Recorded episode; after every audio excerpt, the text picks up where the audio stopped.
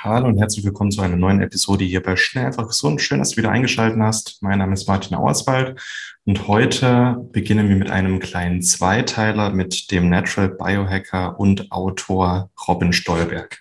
Es war ein sehr, sehr eingehendes, intensives und sehr interessantes Interview, das ich mit Robin führen durfte. Und ich habe mir gedacht, das ist so geballt an Info und Wissen und Erfahrungen. Und damit du einfach auch ein bisschen Zeit hast, das Ganze zu verarbeiten und ähm, zu speichern und wahrzunehmen, was eigentlich alles in Infos rüberkommt von Robin, habe ich ihm gedacht, mach mal einen Zweiteiler draus. Jetzt findest du Teil eins. Wir reden in beiden Teilen einfach so über Robins Arbeit, über Bewusstsein, äh, Bewusstheit, Achtsamkeit, was er so im Regenwald von den Naturvölkern gelernt hat und wie wir modernen Menschen von diesen uralten Weisheiten profitieren und es einfach ein bisschen in unseren Alltag mit reinbringen können. Ich würde vorschlagen, lass das einfach mal auf dich wirken. Ich wünsche dir ganz viel Spaß hier mit Teil 1 und wir hören uns gleich wieder. Schnell, einfach, gesund. Dein Gesundheitskompass. Wir zeigen dir, wie du schnell und einfach mehr Gesundheit in dein Leben bringst und endlich das Leben führst, das du verdienst. Robin, willkommen zurück bei uns im Schnell einfach gesund Podcast. Schön, dass du dir die Zeit schon mal nimmst. Wie geht's dir?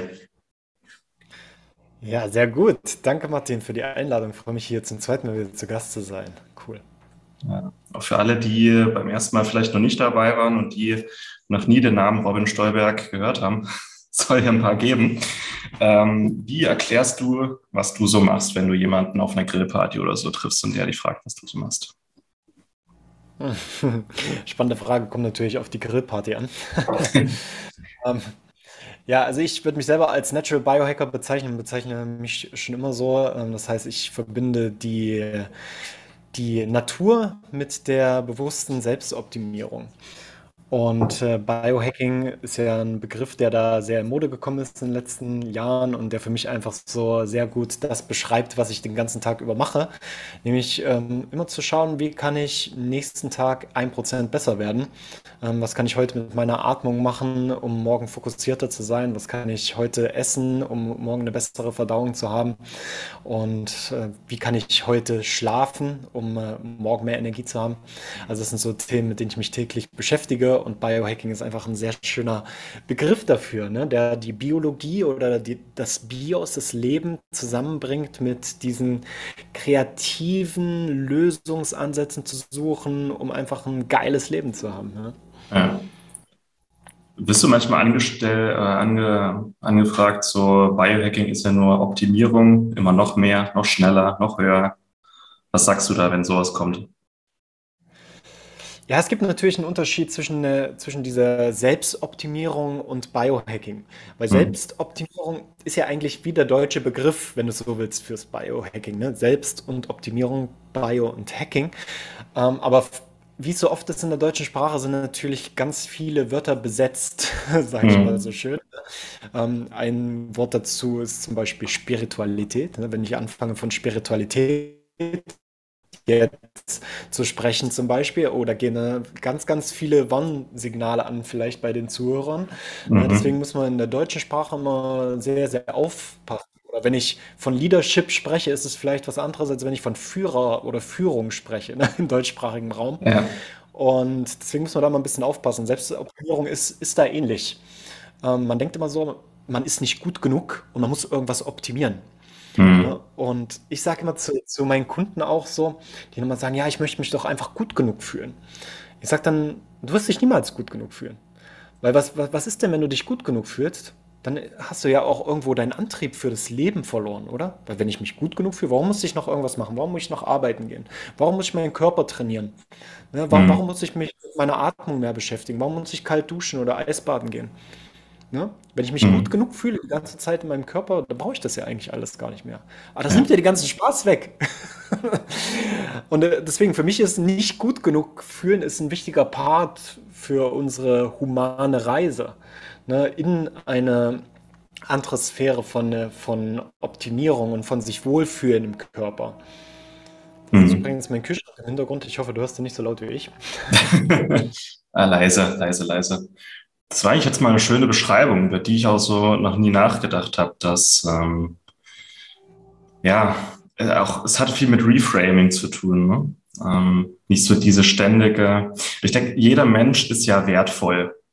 Und der Wert eines Menschen ähm, lässt sich nicht immer so quantifizieren, wie sich die Leute das vorstellen. So diese Selbstoptimierung heißt ja nicht, dass man als Mensch noch oder mehr oder weniger wertvoll ist, als man als Social ist, sondern es geht ja mehr um Wachstum. Ne? Einfach Wachstum im Sinne von, wozu sind wir sonst auf dieser Welt, wenn nicht zum Wachstum? Wie ein Baum, der mit der Zeit immer tiefere Wurzeln schlägt, immer größeres Blätterdach entwickelt. Darum geht es eigentlich um Wachstum und nicht äh, darum, noch mehr äh, oder noch mehr Bestätigung von außen einzufordern oder mehr, ja, mehr danach zu suchen, wie ich, äh, wie ich ganz sein kann. War das, war das verständlich? Das habe ich auch noch nie so formuliert. Ja. ja. Ja, und ich meine, der, der Baum, der, der fragt wahrscheinlich nicht so, äh, bin ich jetzt schon gut genug oder wann bin ich endlich gut genug, ne? sondern er wächst einfach. Er wächst einfach in die Fülle hinein. Er mhm. wächst einfach nach oben hinaus. Ne? Und wir Menschen durch unseren Wortschatz, ne, wir begrenzen uns natürlich auch ein bisschen dadurch, um mhm. Immer wieder alles in Frage zu stellen und alles zu hinterfragen. Jetzt, zu einem gewissen Ze Zeitpunkt oder einem gewissen Punkt ist es auch schön und es ist auch mhm. wichtig. Doch ich glaube, manchmal ist es, äh, vielleicht trigge ich jetzt den einen oder anderen damit, aber vielleicht ist es auch bei den meisten so ein Stück weit eine Komfortzone. Ne? Mhm. Wenn die Frage, ja, ähm, ich, ich fühle mich aber wohl in meinem Körper und ich bin doch gut genug. Ne? Ist auch so ein bisschen die spirituelle Falle vielleicht. Ja. Ne? Dann eben zu sagen, ja, ich brauche das doch alles gar nicht. Ich brauche doch jetzt nicht äh, zweimal die Woche ins Gym gehen oder ich brauche mich jetzt nicht mit meiner Atmung beschäftigen. Ich muss doch, ich kann doch jetzt auch einfach den Burger essen ähm, statt, äh, statt den grünen Salat zum Beispiel. Ne? Mhm. Und da sich ein bisschen aufpassen, immer ein bisschen hinterfragen auch so, okay, ist das jetzt eine Komfortzone, wo ich mich drin bewege? Und gibt es zu dieser Komfortzone vielleicht auch im Gegenteil eine Diskomfortzone? Und was mhm. passiert, wenn ich mich da bewusst hineinbegebe? Und das machen Biohacker. Ich meine, du bist auch ein Biohacker. Du arbeitest mit vielen Leuten, die auch Biohacker sind. Du hast viele Biohacker hier als äh, Zuhörer und Zuschauer. Und ich glaube, du wirst es genauso bestätigen wie ich. Wir suchen auch so ein bisschen die Diskomfortzone. Ein mhm. bisschen so das Eisbad oder ein bisschen so das Fasten, mal sieben Tage Wasserfasten oder mal die eine Stunde Conscious Connected Breathing, ne, wo dann irgendwelche Emotionen hochkommen oder vielleicht auch mal die, das Ritual mit Pflanzenmedizin. Das, ja. das, das sind doch eigentlich das, was wir Biohacker suchen. Wir, wir versuchen uns in unserer Diskomfortzone wohler zu fühlen, damit wir unsere Komfortzone dann mehr genießen und dankbarer auch wahrnehmen können. Das ist meine Definition von wirklichem bewussten Biohacking, natürlichem Biohacking. Das ist ein schönes Bild. Zumal, wenn etwas zu stabil, zu gleichbleibend ist, dann nehmen wir es eh nicht mehr wahr. Ne? Und alles in der Natur, auch alles in unserem Körper ist ja in Zyklen und wir versuchen diese Zyklen auch irgendwie zu imitieren. Eben, dass wir auch mal mit Fasten einen Hungerzyklus haben oder dass wir mit Eisbaden auch mal einen Zyklus mit ein bisschen Kälte und nicht den ganzen Tag Klimaanlage und beheizte ähm, Sitze im Auto haben. Und das ist ganz schön. Komfortzone ist in der Mitte, außenrum ist die Wachstumszone und immer in der Wachstumszone ist auch ein kleines bisschen Diskomfort einfach dabei ähm, die uns aber auch dazu zwingt, an uns zu wachsen. Was macht denn Robin Stolberg eigentlich, um immer mal Diskomfort zu erleben? Was machst du so den ganzen Tag? Ah, das ist eine schöne Frage. Mm, also ich arbeite auch viel mit der Kälte. Jetzt kann ich es gerade wieder hier im brasilianischen Winter. Ich bin jetzt gerade in Florianopolis im Süden in Brasilien und wir haben jetzt Wintertime. Und ich hätte tatsächlich nicht gedacht, dass es so kalt wird hier. Und ich bin davor in äh, Mexiko, in Kolumbien, in Guatemala gewesen, wo es sehr, sehr heiß war. Und ich habe, der Pullover hier ist eigentlich der einzige, den ich noch habe. Also für mich ist die tägliche Diskomfortzone jetzt auch mal rauszugehen und äh, wieder zu trainieren, auch einfach nur im T-Shirt oder da wieder eine kalte Dusche zu nehmen, was du auch in den anderen Ländern, die ich vorher genannt habe, nicht gehabt hast. Also ich genieße es jetzt auch gerade wieder ähm, mehr mit der Kälte zu arbeiten und mich langsam wieder so an die europäische Luft auch zu gewöhnen schön. Ähm, sonst arbeite ich sehr, sehr viel mit dem Atem. Ja, also ich ähm, Breathwork interessiert mich schon seit zehn Jahren. Ich war vor über zehn Jahren auf meiner ersten äh, verbundene Atemreise, damals noch in der Schweiz. Jetzt ist es ja sehr populär schon geworden, Breathwork. Ne? Viele machen es richtig, ähm, ganz viele aber auch nicht. Und durch Breathwork teste ich immer mal wieder diese Diskomfortzone aus. Die Atemlosigkeit zum Beispiel, mit der ich mich sehr viel beschäftige, auch in der Meditation jetzt gerade. Ähm, oder aber auch mal wirklich dieses verbundene, verbundene Atmen, wo ich wirklich tief ein- und ausatme, ohne Pause dazwischen. Und dort mehr an meine Gefühlswelt auch drankomme, mehr auch vielleicht gewisse Sachen, die noch stuck sind an Emotions, irgendwie nach oben hole und durchführen kann und dann natürlich auch loslassen kann. Und das ist äh, Schattenarbeit. Ne? Und Schattenarbeit ist für mich immer Diskomfortzone. Und der Atem, der bringt mich eigentlich dazu, in diesen Schatten hineinzugehen. Deswegen, also Atmung, Kältetraining, intermittierendes Fasten mache ich fast täglich. Ja, also wirklich am Morgen trinke ich meistens nur einen Bulletproof Coffee, mhm. ähm, aktuell mit Ghee und mit Kokosöl und einen ganz kleinen Schluck, äh, was ist es, Mandelmilch. Und das, das, das, gibt, das gibt mir schon sehr, sehr viel. Ne? Also ich esse meistens das erste Mal so um 12, 13 Uhr, also ich wirklich 16 Stunden faste.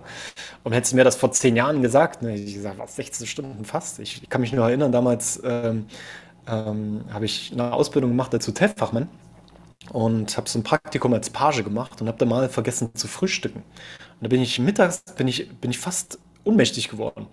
Ne? Weil mein Körper so mhm. dran gewöhnt war, die, immer dieses Frühstück zu haben, immer dieses Frühstück zu haben, immer dieses Frühstück zu haben. Da hätte ich mir niemals vorstellen können, 16 Stunden, auch wenn die Nacht dazwischen ist, nichts zu essen. Ne? Mhm. Und das ist für viele ist das immer noch äh, sehr, sehr schwierig ne, wirklich solche langen Fastenphasen einzubauen. Und ich glaube, das ist eine der größten Biohacks, äh, den es auch gibt. Ne? Also wir haben jetzt eigentlich schon über die drei größten für mich gesprochen. Und das ist zum einen der Atem, das ist zum anderen die Kälte und dann wirklich das Fasten, das Nicht, hm. Nicht-Essen. Boah, mega geil, ich liebe es. Ja. Ich finde es ja spannend, auch weil viele Biohacking einfach mit Tools, mit Technik, mit Geräten, mit Apps verbinden und du so als Natural Biohacker möglichst die natürlichen Sachen in deinen Alltag bringen willst. Und du siehst, oder wie ist es mit dir? Siehst du Maschinen und Apps und Tools und alles als optional oder als notwendiger? Ich habe gesagt, ich habe ja auch verschiedene Maschinen am Start, so, ne? Ja. Fre Frequenztherapie, Bioresonanz, Aura-Ring, ah, ja. da sind auch viele Apps drauf und so, die zum Beispiel ähm, Frequenzen abspielen, zum produktiver sein. Also ich, ich bin nicht so dieser natürliche Biohacker, der sagt, so äh, ähm, alle Technik ist, ist nicht gut. hm. Und ich bin eher der, der sagt, Technik ist genauso ein Teil von uns Menschen, ja, wie die Natur.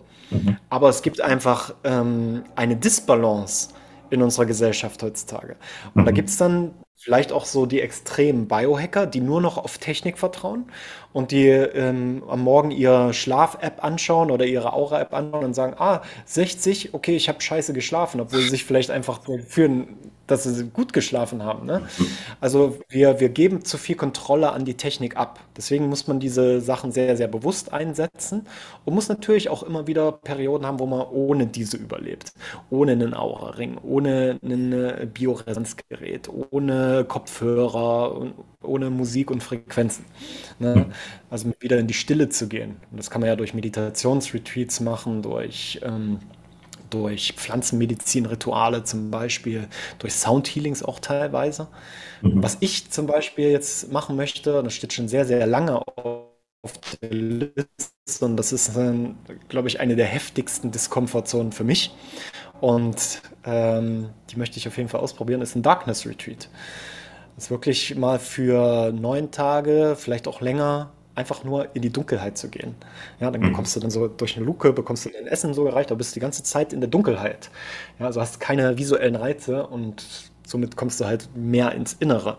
Und natürlich, was da abgeht im Körper, ist natürlich auch nicht zu unterschätzen. Ne? Melatoninproduktion und so weiter, ne? keine Lichtreize im Außen. Was passiert im Körper? DMT wird ausgeschüttet mhm. und das Ganze ohne irgendwelche Sachen einzunehmen. Und äh, die Erfahrung, die werde ich wahrscheinlich dieses Jahr oder nächstes Jahr machen.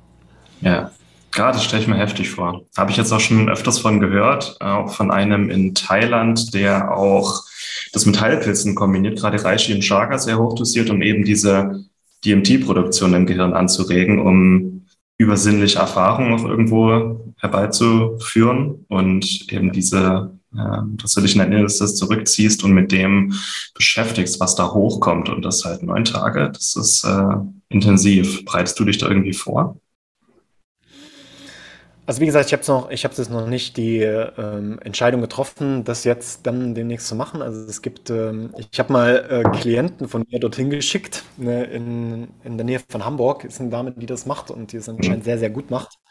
Und mal gucken, wenn es jetzt reinpasst, würde ich das äh, machen. Oder sonst in Thailand. Thailand wäre natürlich auch äh, eine Option. Also in Kupangan gibt es, glaube ich, auch da eine Möglichkeit, das zu machen. In Guatemala gibt es auch eine Möglichkeit, das zu machen. Das gibt es überall.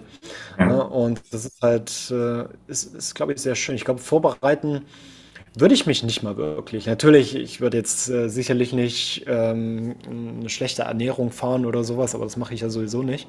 Mhm. Ähm, und mich vielleicht, aber ich würde jetzt nicht irgendwie journalen oder irgendwelche Intentionen setzen oder sowas, sondern mich einfach reinfallen lassen ins Nichts. Ne? Einfach so in diese Schwärze hineinfallen zu lassen und dann schauen, was dort auf mich wartet. Mhm. Ja. Ja, interessant. Vielleicht lass, äh, lass uns am besten auch noch mal reden, wenn du das hinter dich gebracht hast, so vorher, nachher mal. Ja. Ähm. Vielen Dank, dass du dabei warst. Hole dir unter www.schnelleinfachgesund.de slash newsletter noch mehr Gesundheitstipps zu dir nach Hause. Dir hat die Folge gefallen?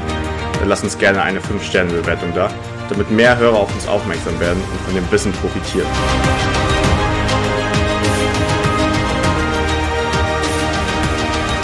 Wir wünschen dir eine gesunde Woche. Dein SEG-Team.